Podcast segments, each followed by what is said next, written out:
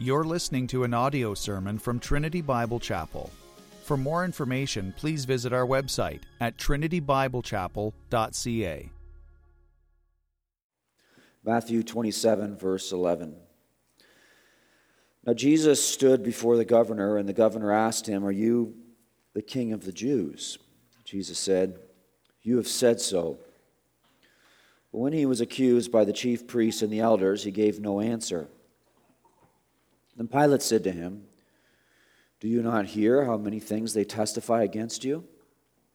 But he gave him no answer, not even a, to a single charge, so that the governor was greatly amazed. Please bow with me for a word of prayer. Father in heaven, we come at this time asking that the Spirit of God would come down upon us with great power. For those who are in sin, that they would be convicted, the backsliders would be restored, and sinners be saved. And for those who are living in the sin of unbelief, faithfulness, or faithlessness, God, give them hearts that would believe. Would you strengthen your church through the preaching of God's word? Or would you anoint the hearing of it, we pray? We need you, dear God. In Jesus' name, amen. We're almost through the Passion Week. We saw the Last Supper, Gethsemane. Jesus was betrayed in Gethsemane. We saw the show trial before the Sanhedrin. Judas's wickedness and treason, Peter's denial, and then last week we had a look at Judas's self-murder. In verses 1 through 2 of chapter 27, Christ is handed over by the Jewish leaders, the Sanhedrin, he's handed over to Pontius Pilate so that he would execute him. And then verses 1 through 2, between that little passage and today where we pick up, you have the interlude of Judas's suicide. And then where we pick up today is basically where we left off two weeks ago. For some reason, Matthew decided to insert the story of Judas between the two texts, but really, verses 1 through 2 leads naturally into verse 11. We have to remember as we come to this text that the Romans occupied Israel at this time. Israel had been conquered, they were a conquered people, and they were living under the Roman tyrants. And the Romans had subjugated them and had stripped them of some powers. And some of the powers, one of the powers that they stripped them of, was their ability to execute their own criminals. So the Romans forbade the Jews from executing their own criminals. They could try their own criminals, they could punish their own criminals, but they couldn't execute them. And if they wanted to execute anyone, they had to go to the Romans to have them executed. And so the Jews wanted to have Jesus executed, and in order to have Jesus executed, they had to go to the Romans. Now, the Jews hated the Romans. They loathed the fact that they had been conquered, and they loathed the fact that Israel was occupied by Rome. They hated the Romans. They resented the Romans. They loathed the Romans. But apparently, they hated, resented, and loathed Jesus more than they hated the Romans. Because they're willing to work with the Romans to have Jesus killed, to have him executed. Pilate was the Roman prefect of Judea. Caesar, what he would do in, in troubled areas that the Roman Empire would conquer, he would appoint a prefect. And the prefect's job was to settle down and keep those troubled areas quiet. The Jews, Judea, modern day Israel, Palestine, was a troubled area. Because of their religious fervor, they were prone to uprisings against the Roman occupation.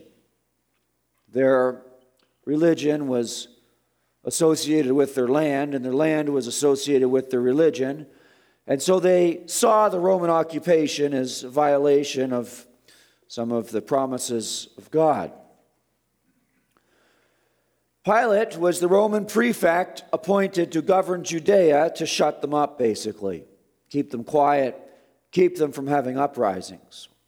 He lived in Caesarea by the sea on the Mediterranean, which would have been a lovely place to live. But during the Passover times and the Jewish festivals, he would move into Jerusalem inland. The reason he'd move inland into Jerusalem is because it was during the Passover, the festivals, the feasting times that the people were more prone towards their uprising. That's when the religious excitement was at its height. And so, because the religious excitement was at its height, and because that would lead to uprisings, Pilate would move into Jerusalem during these times.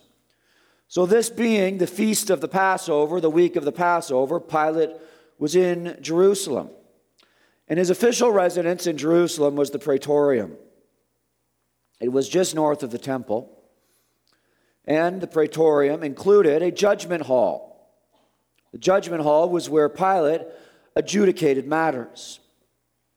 And so, as we saw in verses 1 through 2, Jesus, he was tried by the Sanhedrin in a show trial. Then, after the show trial, when they convicted him of blasphemy, they handed him over to Pontius Pilate. They marched him through the streets of Jerusalem, shackles and chains, tied up, looking like a criminal, made him look real dangerous. And they brought him to the praetorium, Pilate's official Jerusalem residence when he was away from his residence in Caesarea by the sea. This is the location of today's text the praetorium, hours before the crucifixion of Jesus. The gavel's about to drop. He's about to be sentenced to be crucified by Pontius Pilate. And the uproar continues. The purpose of today's sermon, as we look at Jesus in the praetorium before Pontius Pilate, is to highlight how marvelous Jesus is. I hope you leave the sermon today with an even greater sense that Jesus is marvelous, that he deserves your worship, deserves everything you have for who he is. As you, as you compare him to the self righteous rage mob that he faces, I hope you see that he's marvelous. As we compare him to this insecure tyrant, Pontius Pilate, I hope you see that he's marvelous. As, as you see that Pontius Pilate himself perceives something significant about Jesus to the point where he himself marvels over Jesus. I hope you will see that Jesus is marvelous. He's marvelous. The text closes by telling us that the governor, Pontius Pilate, was greatly amazed. I think there's a few reasons for that. One is likely that Pontius Pilate, as weak kneed and as spineless as he was, he was a man of expediency, unprincipled. His only principle was to maintain power. Whatever he had to do to maintain power, that's what he would do. Jesus was principled and he was confident of the fact that he had power no matter what. And so, as Pilate faces Jesus and as Jesus faces Pilate, I think one of the reasons that Pilate stood greatly amazed over Jesus is because he realized that Jesus had what he didn't have. He had what Pilate wanted he had principle, and he had confidence in his power. But not only is, do I think that is one of the reasons that Pilate marvels at Jesus, I think in the providence of God, In the providence of God, the text closes by telling us that the governor was greatly amazed. He greatly marveled at Jesus. It closes with that because this is a foretaste of what's to come. It's a foretaste of the fact that one day all the governors of the earth, all the kings of the earth, all the lords of the earth will truly marvel at our king. They will, whether they like it or not.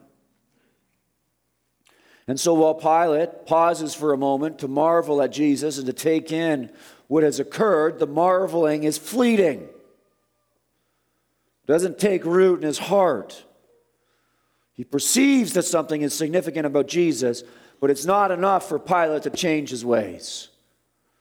So instead of bowing to Jesus Christ, as all the kings of the earth will one day, he bows to the angry rage mob eventually and hands Jesus over to be crucified and finds himself in the depths of terrible sin. But I hope today that as you see Jesus compared to the rage mob, and as you see Jesus compared to this weak kneed tyrant, I hope that you will marvel. And not marvel in the way that Pilate did, with a fleeting marveling, fleeting astonishment, fleeting awe but marvel in a way that changes your life. And it causes true worship to well up in your heart so that you stand in awe of the one true Christ. More, more full of worship for having met him today, for having learned of him today. So you should leave in awe over Christ's poise, over his faith, over his confidence, over his sense of purpose, over his hope, over his person and his works. You should leave today for the greater love of Christ. You should leave the day desiring to worship him more with an even greater sense of his worthiness. And as we close the service at the end of the sermon with the singing of his praises, you should have the praises of Christ welling up in your hearts so that you give him his due through the singing of his glories. I'll outline what I'm going to say to you this morning. Divide the text up naturally. The first section pertains to the interaction between Pilate and Christ. The second section pertains to the interaction between the Jewish leaders and Christ. And the third section pertains to Pilate's reaction to it all. Pilate and Christ, the Jewish leaders and Christ, and Pilate's reaction to it all. Let's look at Pilate and Christ for a moment. Pilate and Christ, verse 11. It tells us that now Jesus stood before the governor. Jesus is now in front of Pilate. In fact, it seems to be a passive verb, so that he was placed in front of the governor. Jesus is the, although he's supreme and he's in complete control, he's completely yielded himself to God's will. And he is now being put here and there and told to go to and fro. And so he is placed by force in front of the governor. He's bound at this point with chains, a rope around his ankles and around his hands. And his face has been beaten as they smacked him around at the end of his show trial in front of the Sanhedrin and he's covered with their phlegm and their spit as they mocked him. And here he stands chained and beaten and bruised and spit upon before Pontius Pilate in the praetorium, before Roman power. You have to understand that as Jesus looks at Pilate, Jesus is looking into the eyes of Roman power. And as Pilate looks at Jesus, Roman power is looking at him. But what Pilate doesn't realize, but I suspect he got a glimpse of, is that as he was looking at Jesus and Jesus was looking back at him, Pilate looked into the eyes of heavenly power, of God Himself. It was God Himself that was looking back at Pilate, and I think Pilate caught a flash of it. But it wasn't enough for him to amend his ways. Wouldn't it be a shame today if you came to church and you caught a flash of the glory of God and you saw God in Christ, but you just walked away from it and changed it and didn't change like Pilate? You saw it, but you didn't act on it. Oh, that would be a shame. That'd be a terrible shame because that's exactly what Pilate did.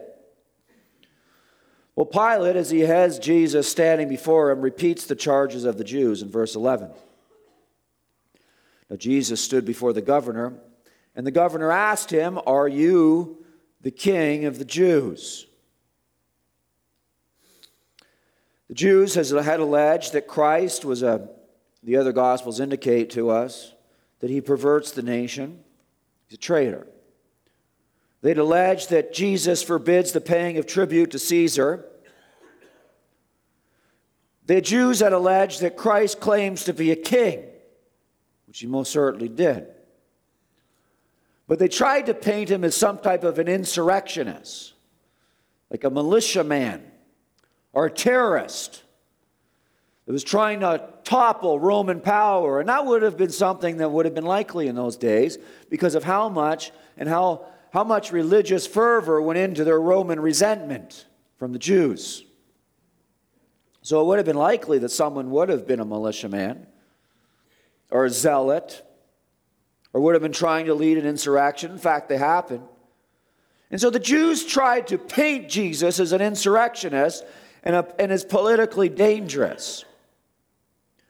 And as they paint him as an insurrectionist and as politically dangerous, somebody who's going to try and take out Pilate or somebody who's going to try and take out Caesar and overthrow the Romans and launch an attack on him and create an uprising in Israel, which was something that could have very likely happened and did happen from time to time. I want you to see that the Jews in this context are not relying on their original charges.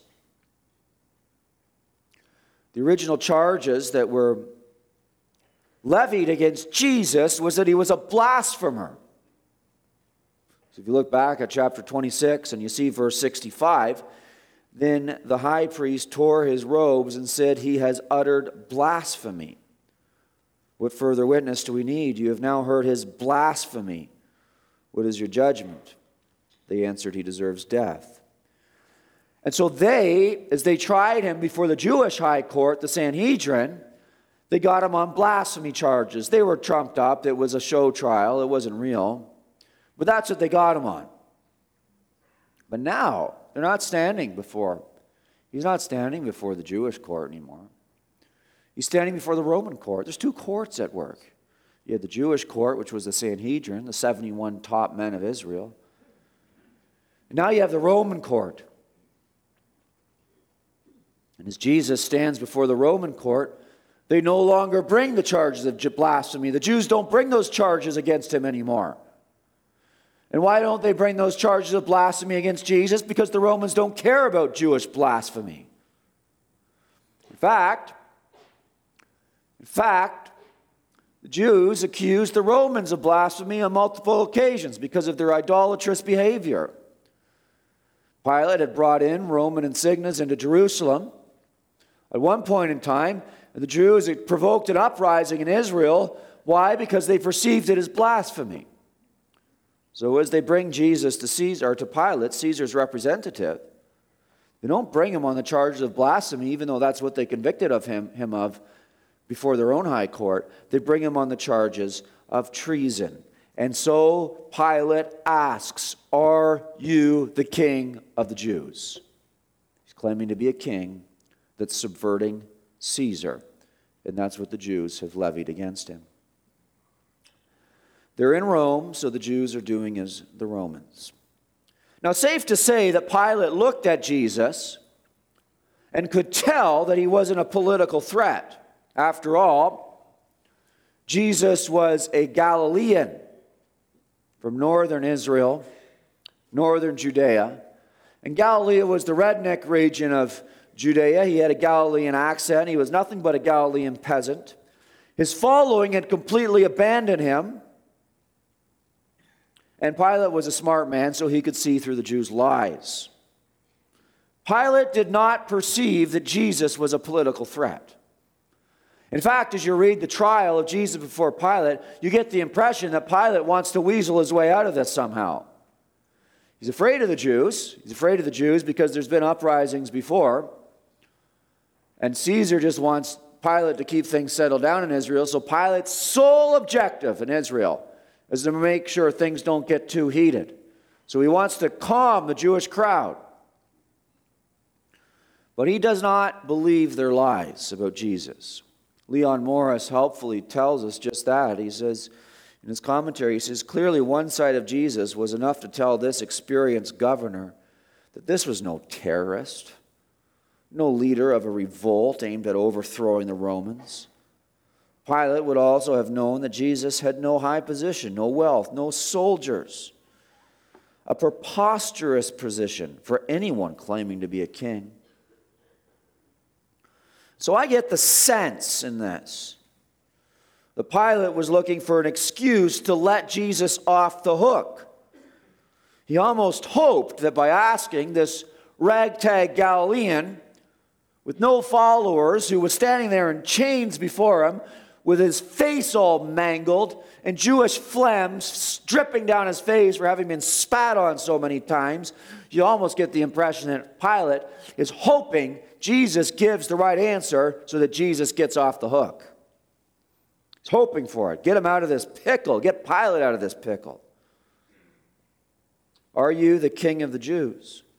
It's almost that in asking this question, as Jesus stands before Pilate, Are you the king of the Jews? It's almost like Pilate is throwing Jesus a slow pitch with a beach ball. Look, all as you have to do, Jesus, is connect, and you're off.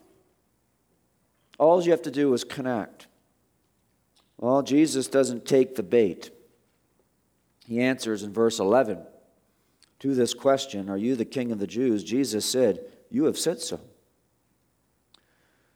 The same answer as chapter 26, verse 63 through 64. He was asked something similar, but Jesus remained silent, and the high priest said to him, I adjure you by the living God, tell us if you are the Christ, the Son of the God, Son of God. Jesus said to him, You have said so. Now, in that passage, Jesus said he was the Son of God. In this passage, Jesus says he's the King of the Jews. Because the Son of God, the Messiah in the Old Testament, they knew would be a king. This, by the way, is the very last time that Pilate hears from Jesus Christ.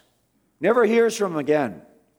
Jesus just says, You have said so. He answers in the affirmative. And that's the last time, the very last time that Pilate ever hears from him. Jesus never says another thing. And it's as if this was going on. Pilate says, Tell me, are you the king of the Jews? And Jesus says, You have said so. It's almost as if, well, Pilate is trying to get Jesus off the hook so that Jesus can go free. In Jesus affirming his own kingship, he's giving Pilate the opportunity to get off the hook so that he can go free before the judgment seat of God. Because all Pilate has to do is fall on his face before Christ and admit that he's the king of the Jews and he's off the hook. Well, Pilate, I mean, look, Jesus throws Pilate a slow pitch. Pilate's standing under the judgment of God. And all Pilate has to do is believe the word of God that just spoke. And he won't do it. He won't do it. Jesus, this Galilean peasant, all his followers have abandoned him. His face is all mangled, with phlegm dripping down his face for having been spat on, in shackles, has no shame in asserting his authority before Pilate. No shame. He doesn't blush, he doesn't apologize, he doesn't worry about making it more tasteful. He doesn't say, well, yeah, I'm the king of the Jews, but, you know, it's kind of an awkward situation that I'm in right now. And, like, there's none of that. You have said so. He can stand there on his own two feet with his shoulders back and his head up, and he can admit that he's the king of the Jews without blinking. He's the king of the Jews. He's not ashamed. This, of course, speaks to how confident Jesus is in his claims and how confident Jesus is in the fact that he will be vindicated as the king. He will be vindicated as a Son of God. And by the way, when we stand before a mocking world, we should be taking our cues from our King. You want to live in a godless world where people mock Christ and people hate Christ? People want to take out their hatred of Christ and their mockery of Christ on his people by celebrating their blasphemy in the streets and mocking those who will not join them.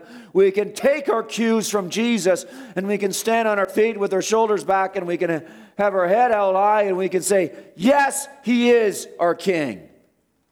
He is. I don't need to flinch. I don't need to blink. I don't need to blush. In fact, I won't. By the way, we're going to stand before court this week, Osgoode Hall in Toronto. As our church stands before a court, and we have to answer, the elders of this church have to answer before the second highest court that we can face in this country for why we would dare gather to worship our King. And our only answer needs to be to the people that we face, the three judge panel that we face, is yes, he is our king. You've got a chance to get off the hook right now, too. You see, we're not on trial, they're on trial. And We stand as Christ's representative, representatives in this dark world. And we need not flinch, we need not blink, we need not blush. And even though we don't look like kings, or look like the servants of the Most High Kings, and even though we don't have any earthly power, we can stand there like Jesus in faith and hope, believing that yes, His cause will be vindicated.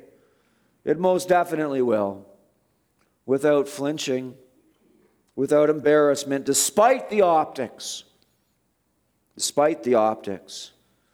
It's an act of faith to be able to believe that this man who's covered in spit and whose face is all mangled and who's there in shackles, standing before Roman power as a Galilean peasant whose followers have forsaken him, it's an act of faith to believe that he's the king.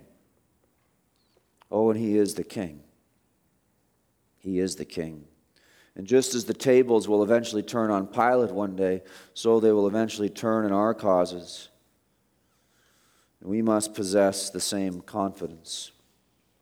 Not a fleshly, carnal confidence, but a confidence that comes from the faith of an individual who's been born again, as we have, with the Spirit of the living God dwelling within us, testifying to us in our innermost being that, yes, indeed, as the Father said from on high at the baptism of Christ and on the Mount of Transfiguration, this is his beloved Son with whom he is well pleased. Beloved Son. Pilate and Christ. Well, we've seen Pilate and Christ. Let's look at the Jewish leaders in Christ. Pilate and Christ. Now let's look at the Jewish leaders in Christ the assertion of his kingship made them lose their minds, made them crazy. Hysteria breaks out. They hurled allegation after allegation after allegation at him in an eruption of madness. You could just see they stand there and they listen to Pilate, Are you the king of the Jews? This is what he's on trial for. Yes, I am. And all these Pharisees, the 71 people who gathered around that Sanhedrin, are looking in and they hear it. And the eruption that would rise in them is they can see it in Pilate's eye that he's wavering and he just wants to get Jesus off the hook. And then Jesus comes out and he says, Yes, I am. I am the king of the Jews. It is as you say. And the Jewish leaders just want to pounce on him. It says in verse 12, but when he was accused by the chief priests and the elders, he gave no answer. Now, the word accused there is what you call a present infinitive. And it means that the accusations are continuous. So when you see this, when he was accused, the idea is that there's accusation after accusation after accusation after accusation that goes on on the heels of Jesus' admission that he is the king of the Jews. And how do I know that? Well, not only do I know by the tense of the verb, the infinitive, the present infinitive, but I know it by the fact that it says he was accused who? By the chief priests and the elders. There's multiple, and we know there's a 71 man panel on the Sanhedrin. But then beyond that, you just skip down, just move ahead to a little bit. Pilate asks him, Do you not hear how many things they testify against you? As the scene breaks out, I'm trying to paint the picture for you. Jesus is on the stand. Pilate says, Are you the king of the Jews?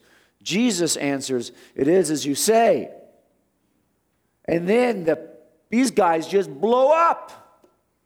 They pound him with allegation and after allegation and after allegation and, after, and I don't know all the obscenities that they hurled at him. But they did everything they could. And what happens? As he provoked these demons of hell, but what happens was he gave them no answer.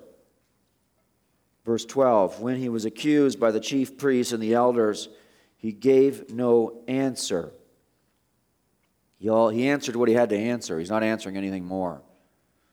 He already told them that he's the Christ, the Son of the living God.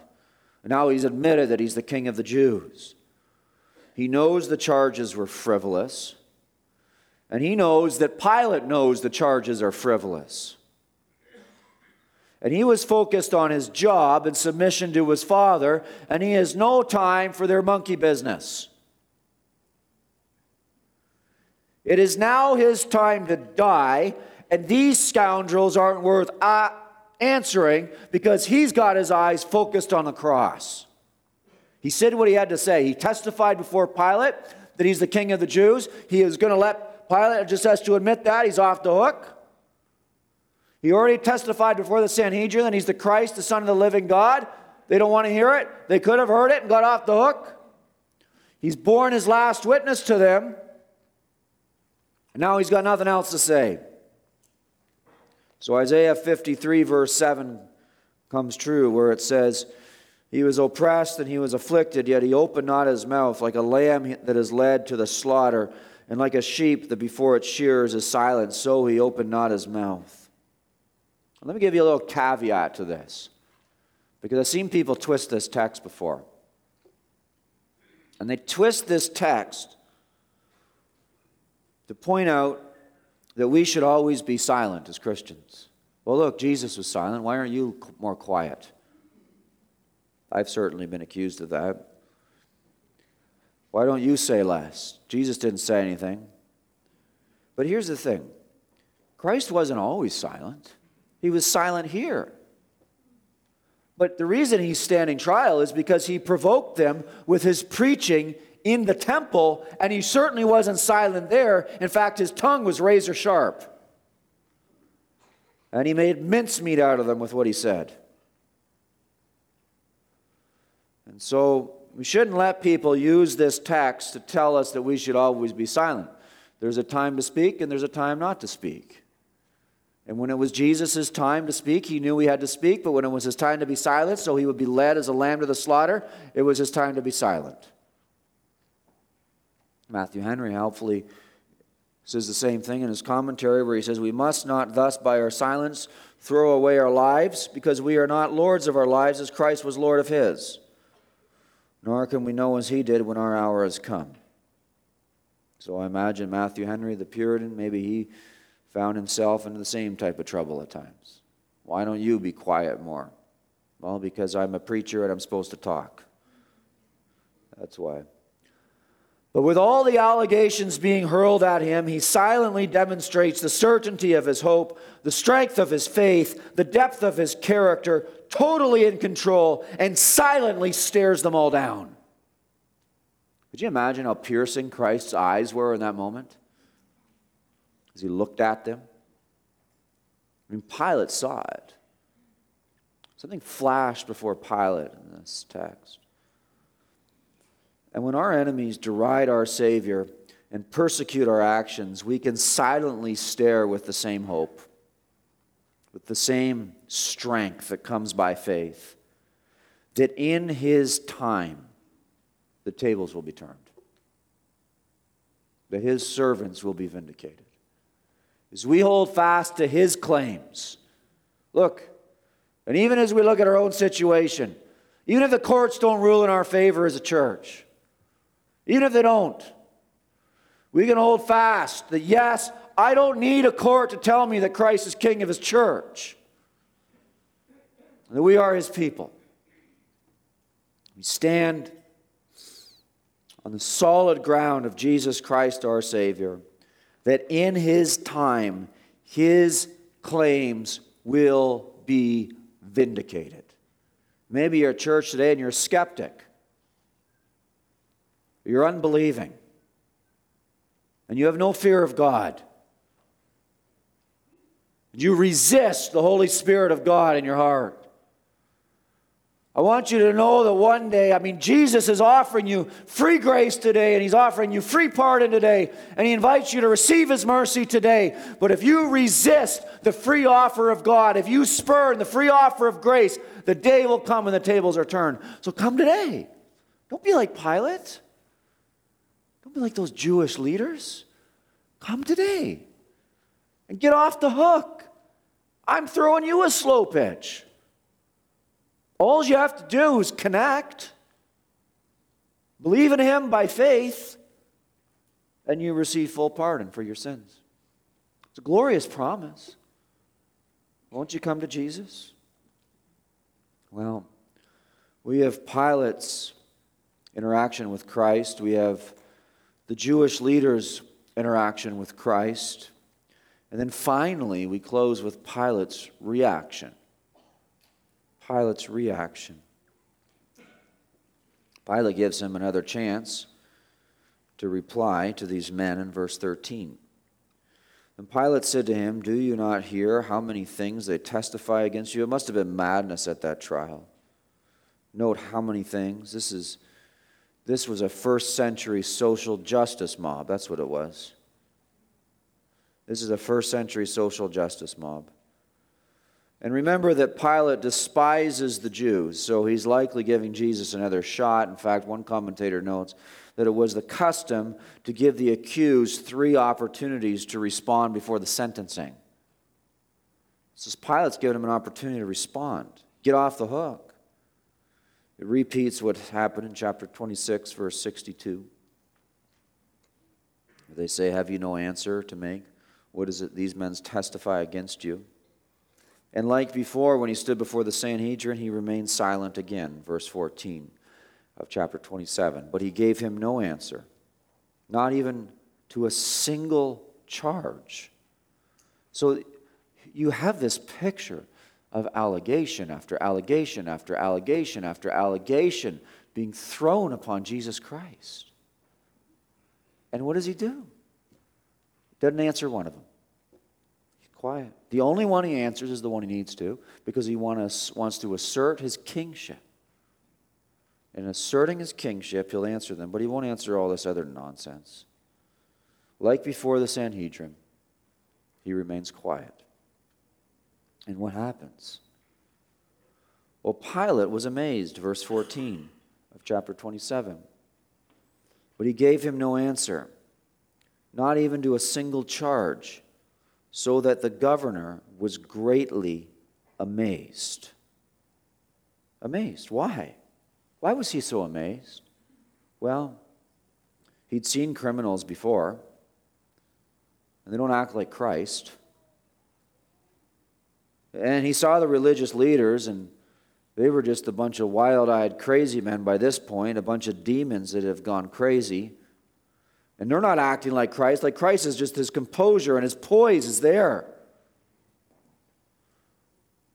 And he knows that Christ was innocent, and yet Christ, in his dignity and poise, didn't even answer them over this nonsense.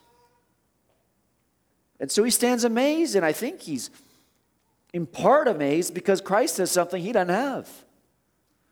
Pilate's whole life is I got to maintain power. I got to maintain power. I got to maintain power. I'll do whatever it takes to maintain power. I'm afraid of losing power. That's Pilate. I mean, they Caesar got these guys in and out all the time. I mean, they're like, you know, they're like professional sports coaches. You can't get make the team win, you're done in three years. That's the way these prefects were treated. Okay, they're in and out. Shift them up. There's the scapegoat. And, and Pilate looked at Jesus and he says, Jesus got something I don't have. And, and I think, I think, I suspect that, that maybe there was a part of Pilate where he was looking into the eyes of the Son of God, that something flashed before him where maybe this isn't the last time I'll look before his eyes. Maybe the day will come when he will show his kingship and I will have to bow. Maybe I will have to honor him as the King of Kings and the Lord of Lords. I suspect that flashed before his eyes as Christ offered him one more chance. But either way, Pilate was amazed. No, he wasn't amazed. Did you see what it said? He's greatly amazed. Greatly amazed.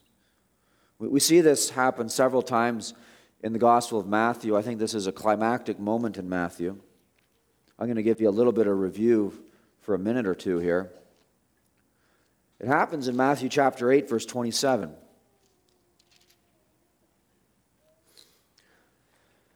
The disciples were amazed that Jesus calmed the storm, and the men marveled. So the word marvel, you're going to see it here marvel, amazed, astounded.